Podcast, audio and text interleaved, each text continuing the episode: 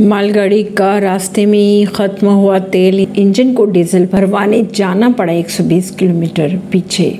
एक मालगाड़ी की इंजन को डीजल लेने के लिए वापस 120 किलोमीटर दूर मथुरा लौटना पड़ा। इस संबंध में रेलवे के अधिकारियों के अनुसार इंजन में कुछ तकनीकी दिक्कत थी, इसलिए इंजन को वापस बुला लिया गया था, जबकि जिस जगह से इंजन वापस बुलाया गया, उस जगह से जयपुर की दूरी महज 140 किलोमीटर के आसपास थी।